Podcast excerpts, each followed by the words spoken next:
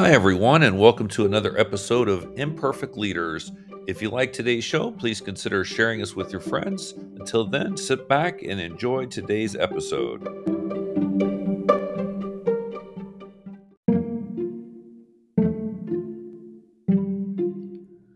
Think of all the germs, bacteria, viruses, and other airborne diseases we expose ourselves to every single day.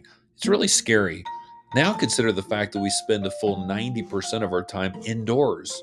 That's a big problem. Today's guest, Jennifer Nuckles, is the energetic, whip smart CEO of a company called R Zero that has an amazing solution to this awful problem.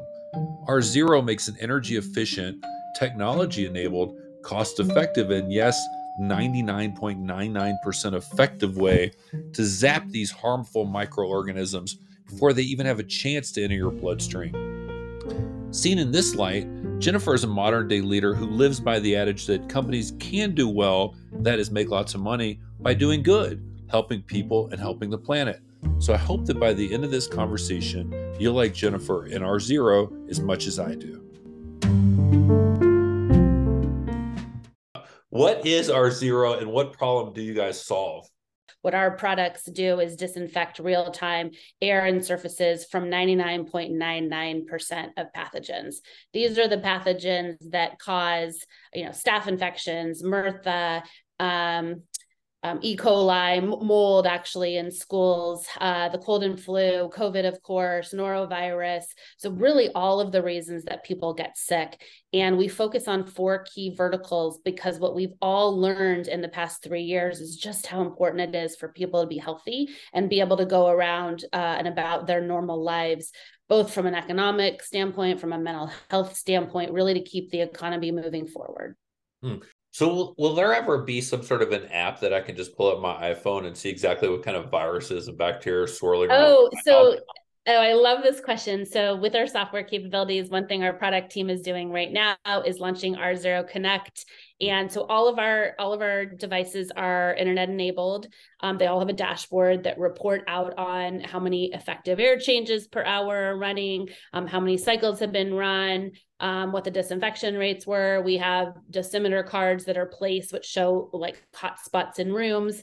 Um, but we are launching the app version that real time you can see uh, through API calls, what's going on in your your building or your office space, what happened with all of those environmental factors I, I, mentioned to you, you know, number of people, asset tagging, whatnot, how often the disinfecting platforms ran. We're partnering with several partners externally to look at the indoor air quality barometers, so you could see what the indoor air quality is and actually know how healthy your space is. Man, I love this. I can't wait to get the app.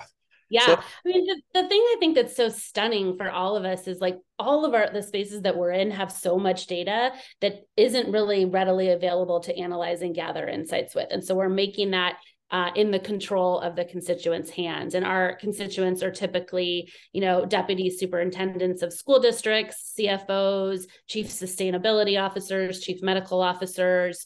Um, corporate real estate is, is a big user right now as they're trying to make their spaces work harder for them.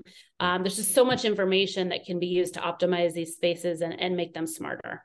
So, what is the potential market size for you guys? So we put ourselves in the healthy buildings category, which is, you know, billions and billions of dollars in the total addressable market. When I mentioned like we focus on four verticals, we focus on healthcare, the public sector. We have a number of partnerships with LA Parks and Recs, sheriff's facilities, um, community centers, for example, uh, commercial real estate and healthcare. And so we're focused on those key verticals because those are where there's really strong product market fit exist, existing. Um, and where we have a number of customers. We cover one and a half million lives right now, over a thousand uh, locations, and, and we're three years old. Well, let's talk about you. You know, it must take such a dynamic leader to be the CEO of this company. I mean, what was your path? How did you get from Clorox, another very interesting company, to the CEO of R Zero? Yeah, I've had a really fortuitous path. So I grew up in California, as you and I were talking uh, prior to the start of this. And then I went to Berkeley. I then moved to University of California, Berkeley. Then I moved to the East Coast, got married, spent a lot of time out there, went to business school, came back here and worked for uh, almost a decade at Clorox. And it was a fantastic training ground, really a general management, go to market experience. I ran a, a variety of um, well-known household brands. And then i left and i became chief uh, marketing officer at a number of technology companies. So i've had two ipos i've had three exits. And really what i bring to the table is the ability to grow businesses and see kind of the end goal from kind of the, the individual parts. And um, I ran commercial for a digital health company that exited, and then I was asked to go over to SoFi and at SoFi, I ran one of the three group business units. So a third of the company. We IPO'd two years ago, had a really big P&L, really big team. And during that time, I was asked to be on the board of R Zero, and I was asked to be on the board by one of the founders who I had worked with um, for about 10 years in a board capacity. And so I joined R Zero as uh, a board member, independent board member three years ago. I think I was the outside of the founders. I was the first person really with the company. We've since raised three rounds. We've raised $172 million all in and the board decided to do a CEO search about a year ago. So, so uh, even though you were on the board as an independent director, the, the board still went through a formal exec uh, CEO search process. It went through a search, and it was really complimentary because my name was appearing on all these short lists, and the people they were talking to were saying, "Well, you already have your CEO," which was a compliment for me because when I decided I didn't want to be a chief marketing officer anymore, and I went to to SoFi, that was kind of the next step in my career. I'm going to run large businesses and get out of this the pure go to market Mm-hmm. And so um, they asked me to to interview for the job. We went through the whole process. It took a while. Um, I received the offer last summer, and I stepped into the seat in October. Mm-hmm. And I um, so I've been in seat about six months now. So I think it's it's a gift because I have really long tenure with the company and with the three founders. Mm-hmm. Um, and it was just time to really bring in an operational leader to help scale the company, kind of from um, the idea into like how do we grow up in terms of process and really hit the next inflection point. And so, what was it like as an independent board member with all of these different founders? It must have been, you know, their baby. And here yeah. you are as one of the first independent people. Like, did you, uh, well, first of all, like, did you roll up your sleeves, you know, and get your hands dirty and get out into the field? Or were you kind of showing up once a quarter and you know how some boards were just rubber stamped the strategy. Yeah. What, Was your, what was your philosophy as a board? So I've been on for some reason I, I could never see you just sitting back going to quarter. Oh, well, we haven't uh, known each other very long, but that's a compliment. So yeah, I think the the biggest thing leaders can bring is both operating at the 10,000 feet level, but also boots on the ground. And so like I mentioned, I had a really big seat. I was in full time. Uh, R Zero had a very active board, the most active board I've ever been on, and I and I'm on some other boards as well. And I've obviously sat in the boardroom for the past 15 years between the companies I've worked at. And this board, uh, some boards are apathetic, as you mentioned. This board was highly, highly engaged, and we met uh, monthly for a number of hours. We did work on the side. So I had a really strong relationship with the board, um, both in terms of driving prospective partnerships as well as, as working on product development. Um, so I was, you know, pretty intimately familiar with the business, and I think that's helped coming in. I also really respect our three founders. We ask before before the founders. Yeah.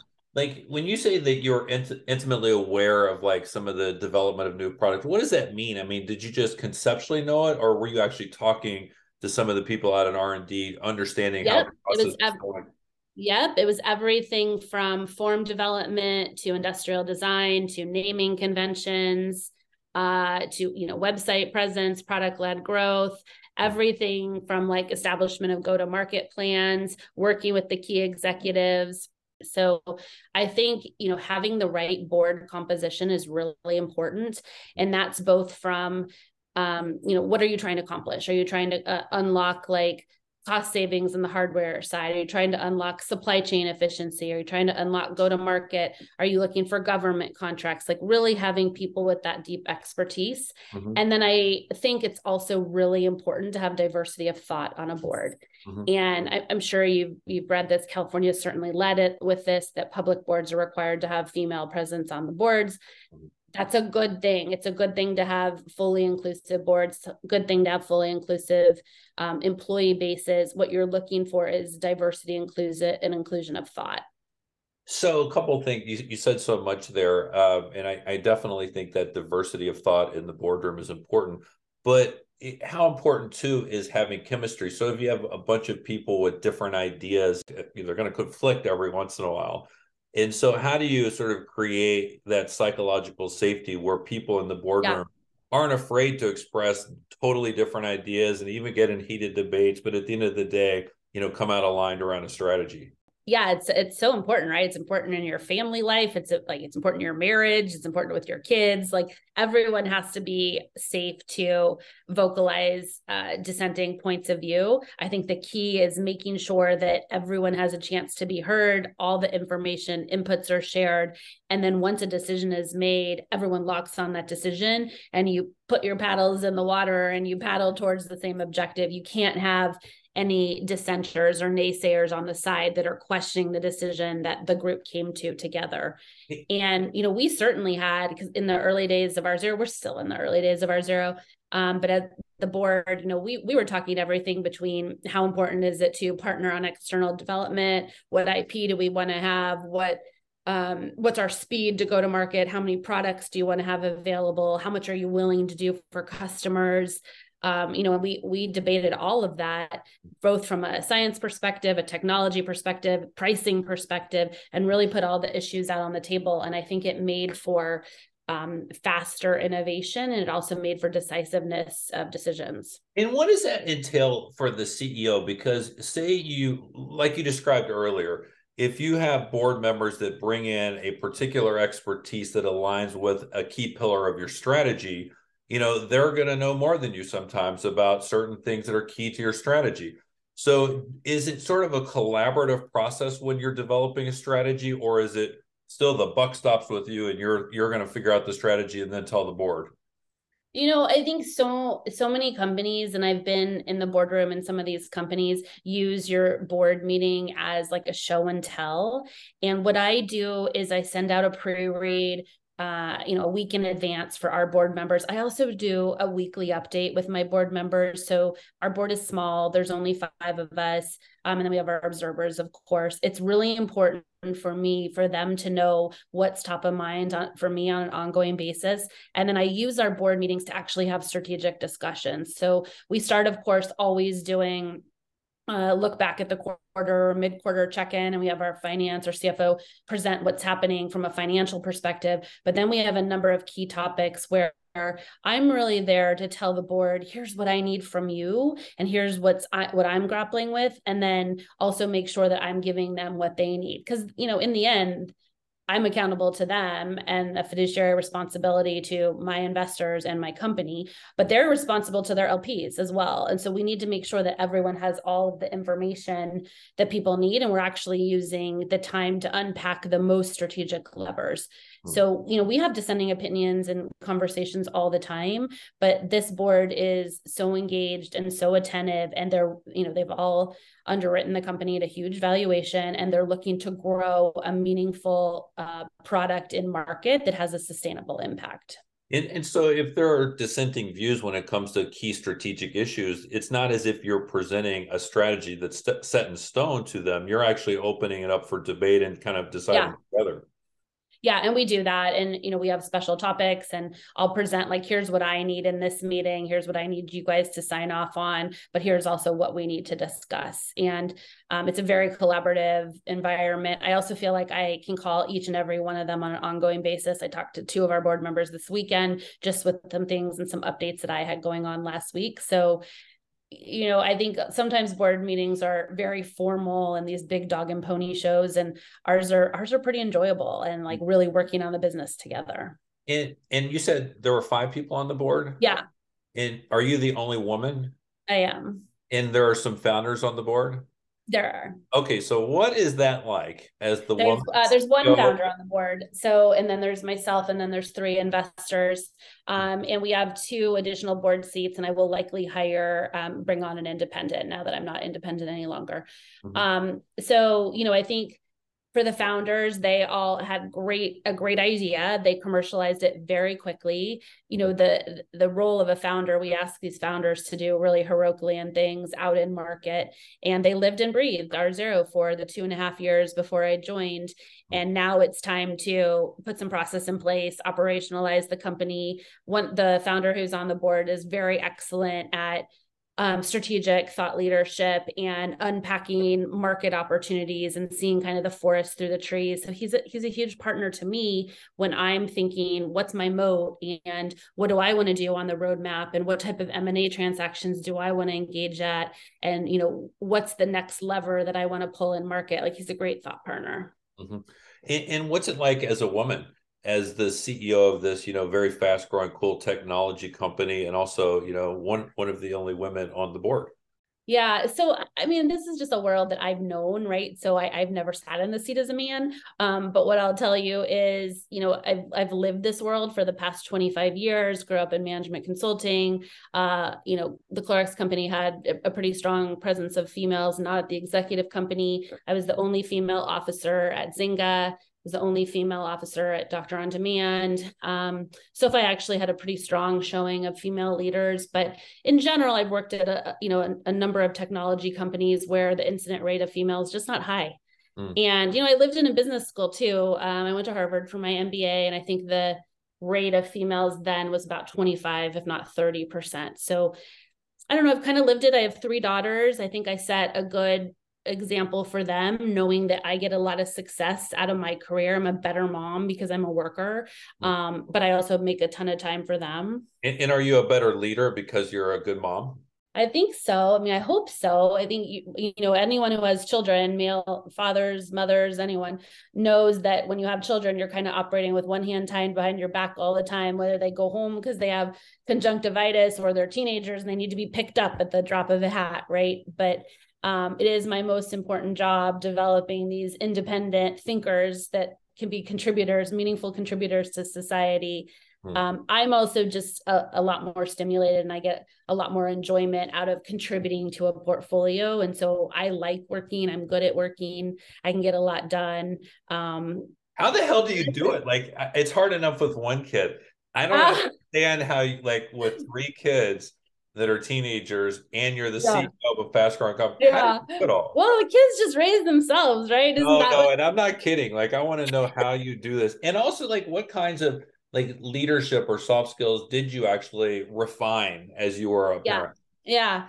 Uh, I mean, patience is certainly the most important. Positivity, believing what's possible. These are all traits that we want to bring forward to our kids, right? You mentioned um, inclusive leadership or, or servant leadership. I think recognizing that I certainly don't have the answer to anything. I can read the tea leaves and see signs um, pretty quickly. I get that feedback that I I think fast and I absorb fast. Um, but I think you know recognizing like where everyone's strengths are and what they bring to the table. I had a I had a great personal champion early in my career at Clorox who remains one of the biggest champions today. And he gave me kind of the beliefs that he lives by. And one of them is always play to the strengths um, not the opportunities. And so often in corporate America everyone lives through annual performance reviews. No one feels great about those. The type A people like myself focus on what you should have done better. The the people who had, you know, opportunities take those to heart. Like I think recognizing what everyone brings to the table and having um, you know them succeed and and be able to be coached is so important mm. and that's a big thing that that i've done i've hired a number of really good people um, at r zero from my network people that are you know, committed both to the mission, but also to developing a big company. And it's really fun to see them uh, taking on the next step in their career. Mm-hmm. And, you know, we're, we're hiring like smart, agile people who work hard, who want to um, grow quickly, who aren't afraid to take risks. And we ask startup people to do a lot. So you kind of need to live and breathe your startup on a daily basis. And, and then you know obviously no one's perfect so you, i'm sure you're assessing for like values fit and you're looking for certain yeah. leadership competencies like smart and agile and hard work totally. not afraid of risk. But how then do you coach people? I mean how important is developing leaders at rz real really important. We're a super small company and i think there's tons of studies that show like if you have one bad egg it brings everyone down or it changes the culture. You know culture is such a funny word. Culture is not happy hours every day of the week and t-shirts in every uh, color of the rainbow right? What is it culture, then right i think culture is growing something together being proud of the impact that you're making waking up every morning and seeing the results the the, the results of your labor in market you know holding yourself to a high bar and your teams to that same high bar. And it's really fun and you know business is always do well or when the business is doing well the culture is more fun. Um, but also when you're kind of in the thick of it and you're in the trenches you really see like who your supporters and your allies are. And you know i've had a number of roles in pretty tough cultures. And uh, certainly being the only female exec in gaming was very tough. Um, there's a lot said about the gaming culture. And i have some of my best friends in life who worked with me at zynga. And we always say like if you could come out of that environment respecting each other and supporting each other you can do that anywhere mm. and so how much of your time because you're a very busy lady how much of your time do you actually spend on like soft soft skills and developing a culture and making sure you know there's this right values fit of every everybody you bring on board to join the team yeah. So one of the things I did when I joined with my chief operating officers roll out our core values. So we have four. There's so many studies that show you can only as a human remember like three to five things. Um, so you know, there um take personal ownership is one, taking care of people is another um, you know, learning and innovating is another. Like these are things that are tenant to uh, testament to a startup environment. We use behavioral uh, modeling and interviewing profiling when we assess candidates. Um, we believe in hiring T-shaped people, which are people who have kind of deep expertise in one area but are able to span multiple areas. It's really hard when you're in a startup and people want to do like strategy and not actually focus on execution. There's actually not a role for just a strategist. Like everyone needs to be working on the business. And you know, the the biggest impact that I can have is being relentlessly focused on resources. And whether that's cash, because cash is king, right? We just raised $105 million. I am protecting that cash just like I would protect it if it were my own. And then the resource allocation and making sure that everyone is working on the biggest priorities that are going to move the needle. We have a ton of ideas. It's always hard to say no to good ideas. Um, it's harder than than saying yes, um, and we just have to prioritize them. I mean, but it's it sounds like saying no is probably one of the most important things you can do if resource allocation is a key part of your job. We do. We so yeah, we use different techniques for that. So again, I've I've managed a lot of PM teams, both at Zynga and at SoFi. So I'm really good at looking at the cut line and what moves below the cut line um, you know, I think you just you just have to use ruthless prioritization of what you're trying to get accomplished. We use OKRs, we measure what we're doing each quarter. I have a weekly uh, management, twice a week management call with my direct team. This is something that I lo- learned from my last CEO who did this excellently. and that? I, you know, put in place. Um, that was Anthony Noto, the CEO of SoFi. Mm-hmm. Uh, so I put in place like this is what we work on this week. These are our learnings. This is what we have to accomplish together in terms of unblocking challenges. So everyone's on the same page. Tell me more about that T model that when you're recruiting somebody, you look with some you look for someone that has this T. What does that mean? Yeah. So the T could be you have deep expertise in product development, but then you're able to, so it looks like a T, right? Your mm-hmm. downward is your product development, but then you're able to span like finance and and marketing and operations, take that deep product knowledge, but how it impacts all the functions. Like my T is marketing. I spent a decade in marketing at Clorox. I was a CMO a number of times over. What I'm able to translate that to is P&L operations, um, HR management, you know, legal. So as long as you have a really deep expertise, but you can scale broadly across, I think you're very successful.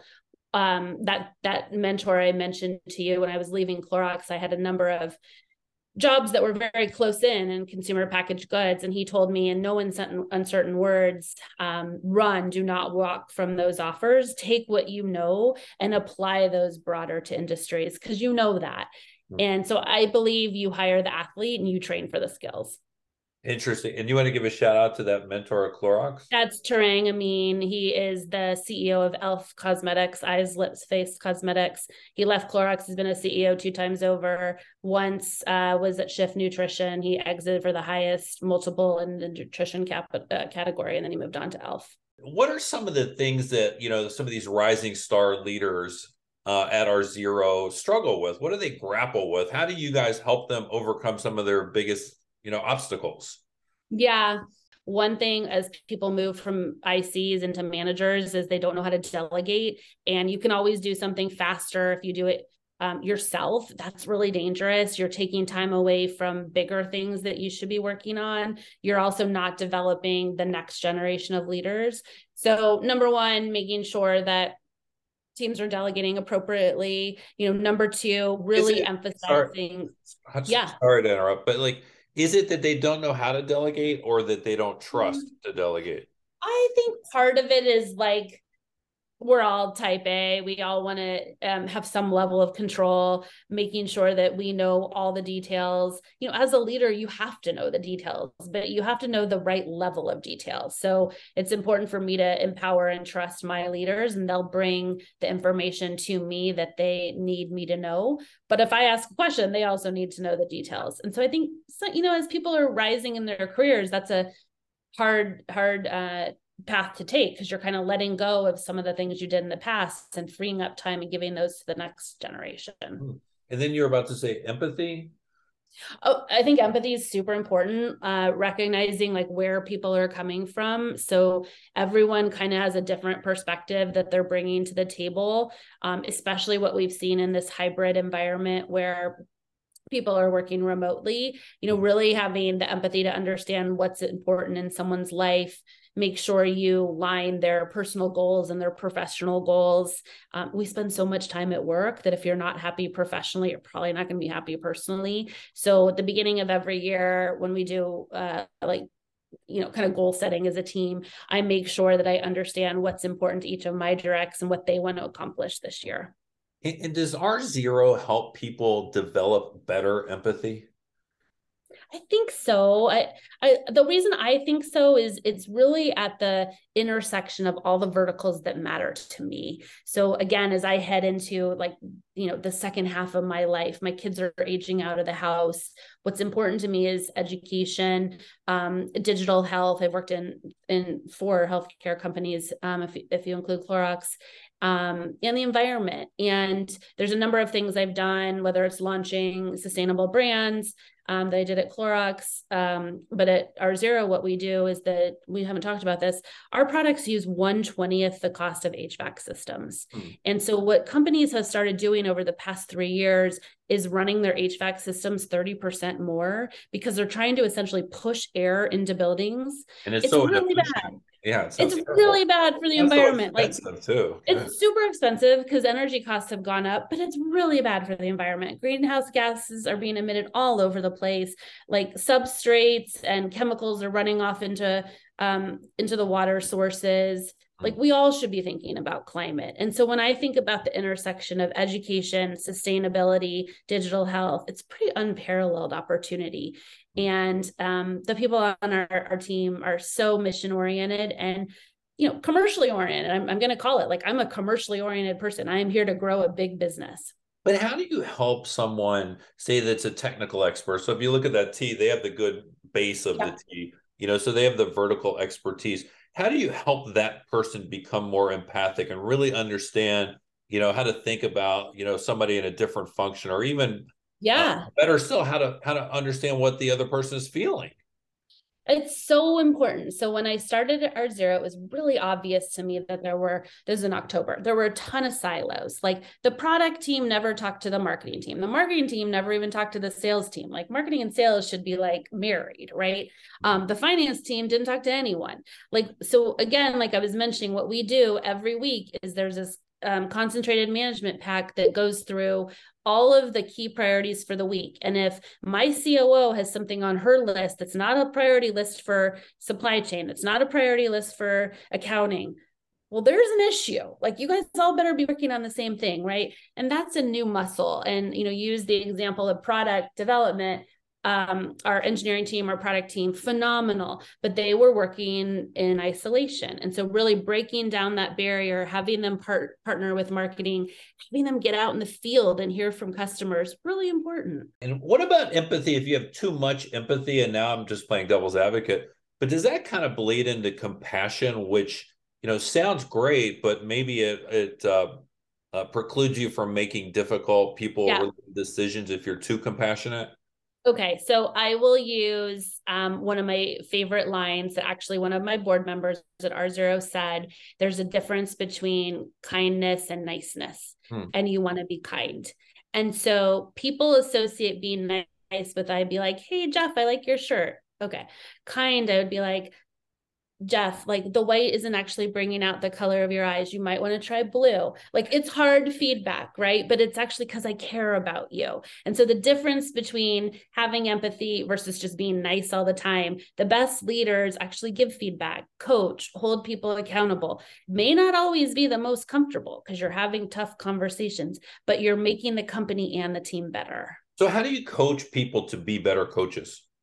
I think um, sometimes shadowing them, being in the meetings with them when you're noticing and interjecting, right? And tell them what you're going to do first. So I've been in many meetings with teams where I'm like, I'm not going to speak because it's it's dangerous for the you know a senior person in the room to speak. You speak first, but I will interject if there's things I can add. And then you do a postmortem or a debrief right afterwards, which is, hey, I noticed that Jeff was quiet in that meeting. You might want to bring him into the conversation by asking questions, or hey, I noticed that that you spoke over someone you might want to stand back next time or you know so and so didn't understand what you were saying sometimes it's helpful to be repetitive like giving that real time coaching when you have like uh, you know a bunch of different functional heads in the same room like do you ever have like really heated debates where people just all just, the time yeah of and, course and things kind of fly off the rails and maybe people think yeah. like oh my god i can't believe the finance person hates me so much i mean what is that situation like and like what do you encourage them to do after the meeting Oh, you always have to go real time and talk to the person. I mean, we have heated conversations all the time and i think that's what you actually want to have because you want to have a trusted space where people are open and they're not having sidebar conversations. Uh, my head of finance is so good and he has in his head that every comment made is about him. And i've said to him like hey don't take everything so personally. People aren't always talking about you. But he's such a perfectionist he internalizes it. So real time like if, if it gets heated saying like hey let's back burner this for a second. Let's pause. Like this meeting's not productive you know kind of kind of take it offline to like you two talk first. Um you know one technique that we do because every week as a management team we have this like blockers section where people have to highlight things they need from the rest of the team. But if they haven't actually talked about it with the other person first that's pretty dysfunctional. Like they have to actually try to solve it first before bringing it to a broader team and you mentioned something else like the CEO or the leader of the particular group can set strong signals by even their body language. You said that, or or their actions. You had said that you don't want to purposefully lead the meeting, and you have someone yeah. else lead it. I'm, are there are there tricks like that that other leaders can think of or use to create that safety and trust in a group meeting? Yeah, so that was a technique that I learned at Clorox. They had direction that when you were doing an advertising review, for example, the most junior person would speak 1st mm-hmm. And that's because you want to avoid groupthink. You want to avoid people um, always siding with the most senior voice in the room. So I rarely speak first. I always um, let other people put their voice point of view out. The other thing that I've I've been coached on, and, and this is an opportunity of mine, is as I mentioned, like I think fast, I talk fast. I'm from Southern California, compete with your New Yorker. Um, you know, sometimes I need don't to talk fast. Californians don't. No, not Southern California. Not not like oh, yeah? San Diego that I know. They do not talk as fast. Oh, San Diego's so laid back, right? Yeah.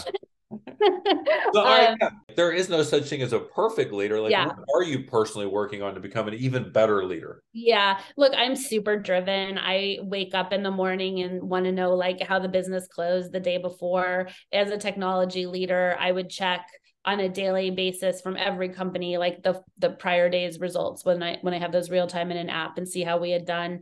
Um, so i get a lot of satisfaction out of that. I'm really driven. I have an aptitude for absorbing a lot. People joke my good friends joke that i sleep not a lot. Um, i don't think that's true. I think i sleep a lot but you know, making sure that I guess I bring people along in my thought process. I make sure to arm people with all of the information they need. I like over communicate. We actually had a meeting this morning at my staff level where I was talking about the importance of communicating with the team. It's really not fair for teams to go into meetings when they don't have all the inputs they need. So I just I continue to emphasize this and my team knows what's kind of like sacred to me. Um, but I also know when I have to like um, slow down and I have to understand that like things that are important to me might not be important to other people. Hmm. And was that something that you had to work on a lot when you first got into a key like P and L leadership position, like slowing down, yeah. making sure people were coming along with you, and like you you communicating the right way so that they understood yeah. all of that stuff? Yeah, and I am very thankful to Clorox for that. I grew up in a um, environment where cross-functional feedback was super important. And we did 360 reviews you know from marketing to r&d it's less less structured like that in technology. So i've worked at these large technology companies. I like to think i bring a lot of that 360 into these environments but i also balance you know where Clorox could have been faster and more agile because that's what technology companies are great. I mean, we're we're disrupting the status quo and you know, we're going to do it faster than some of the behemoth, uh, you know, antiquated companies. And so I, I bring kind of the marriage of the two. I know a lot of undergraduates who listen to this interview are going to want to know like did harvard business school help you become a better leader? So first of all any undergrads who listen you should shoot me an email. I'm sure jeff will put my email up there. You should intern for us. You should tell me what skills you want to develop. I'm very thankful to the internships i've had along the way um, so my affinity is to Cal. I went to UC Berkeley. I love the Golden Bears, but I am very thankful to Harvard. Uh, what Harvard allowed me to do was spend two years thinking about what's important to myself. Mm-hmm. I was a career changer. I went from being in professional consulting to being in an operating role. I could not have done that without Harvard. Sorry, what what was so special about Harvard that allowed you to do that? So there's a difference between being in professional services and an operator. In professional services, you're not living and breathing the company. You have a portfolio of many. You don't actually see the execution of the recommendations you put into place. So I missed that. Um, I started, so I had been on like two engagements a week when I was um, in consulting prior to business school. When I started at Harvard, you take your foundational classes, and Harvard is taught only through case study, meaning that you're taking an operations class, you're taking a finance class, but you're doing it by reading a case about an operating company.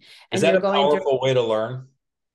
It's definitely a way to absorb information. I mean, it's all case studies. you need to live and breathe what was happening in the company versus like the conceptual academics. When I studied at Cal, you went and heard a professor, you read the materials, right? Like this is actually unpacking what happens in the company. Oh. The case studies are, I don't know, like 10 to 20 pages. There's exhibits, you do analysis, you meet with your study group. Um, you do the, the work the night before you meet with your study group that morning, you go through the cases, and then in the actual classroom setting, it's all cold call format. So I will always remember the very first class of the very first day, my very first year at HBS, I was the number one cold call. And that's was it? Uh, it was an operations class and it was uh, the, the case was Benihana. And I am going back to 2001 here, Jeff. So that tells you how much it stuck in my head. Brand new person, first time in Boston. The question was, what is Benihana selling? Do you know Benihana? Benihana of Tokyo? Yeah. The, yeah, like, yeah, the Japanese restaurant where they so make what is what is Benihana sell, Jeff? Benihana sells the experience. Like where else? That was my answer. You just nailed it. So if I understood the value prop of Benny Benihana, someone might have said they sell teriyaki chicken. No. Missed the mark. What Benny Benihana is selling is you go with your friends and family, you watch a show where the chef's entertaining with you. He throws the egg in his hat, he chops up that rice and chicken, and you've left there after two hours feeling like you had a communal table. Okay, so so you answered the question and you nailed it. Then what? I mean, first of all, how did you feel before the class? How did you feel after you gave the answer? Well, so my my first year, it's called RC, uh, required curriculum at Harvard. I had what was called a Skydeck de- a seat, which is in the very top row. It, it, you know, you would think You that it's like a a good chicken. Yeah, you'd think it's a good place to hide. There's 80 kids in that section, and you watch the professor walk out into the bullpen, look up, and his eyes met mine. And I thought, oh, I'm going to be called on right now. And I was. oh my god. Well, how'd you feel afterwards? Like because there wasn't. know how I felt afterwards? Well, you're only going to get one cold call in this class, so I'm safe. I got a whole semester to work through now. Don't need to do the cases. and then he called on you the second day too. Yeah, right. I'm just kidding. Well, Jennifer, thank you so much. This was Oh, this is so fun. I really appreciate you being so vulnerable and so direct with all these answers. yeah, thanks so much. I really Thanks for listening, everyone, and we hope you enjoyed today's conversation. If you'd like to attend and join deep dive discussions, please visit www.imperfectleaders.com. Until then, we'll see you next week.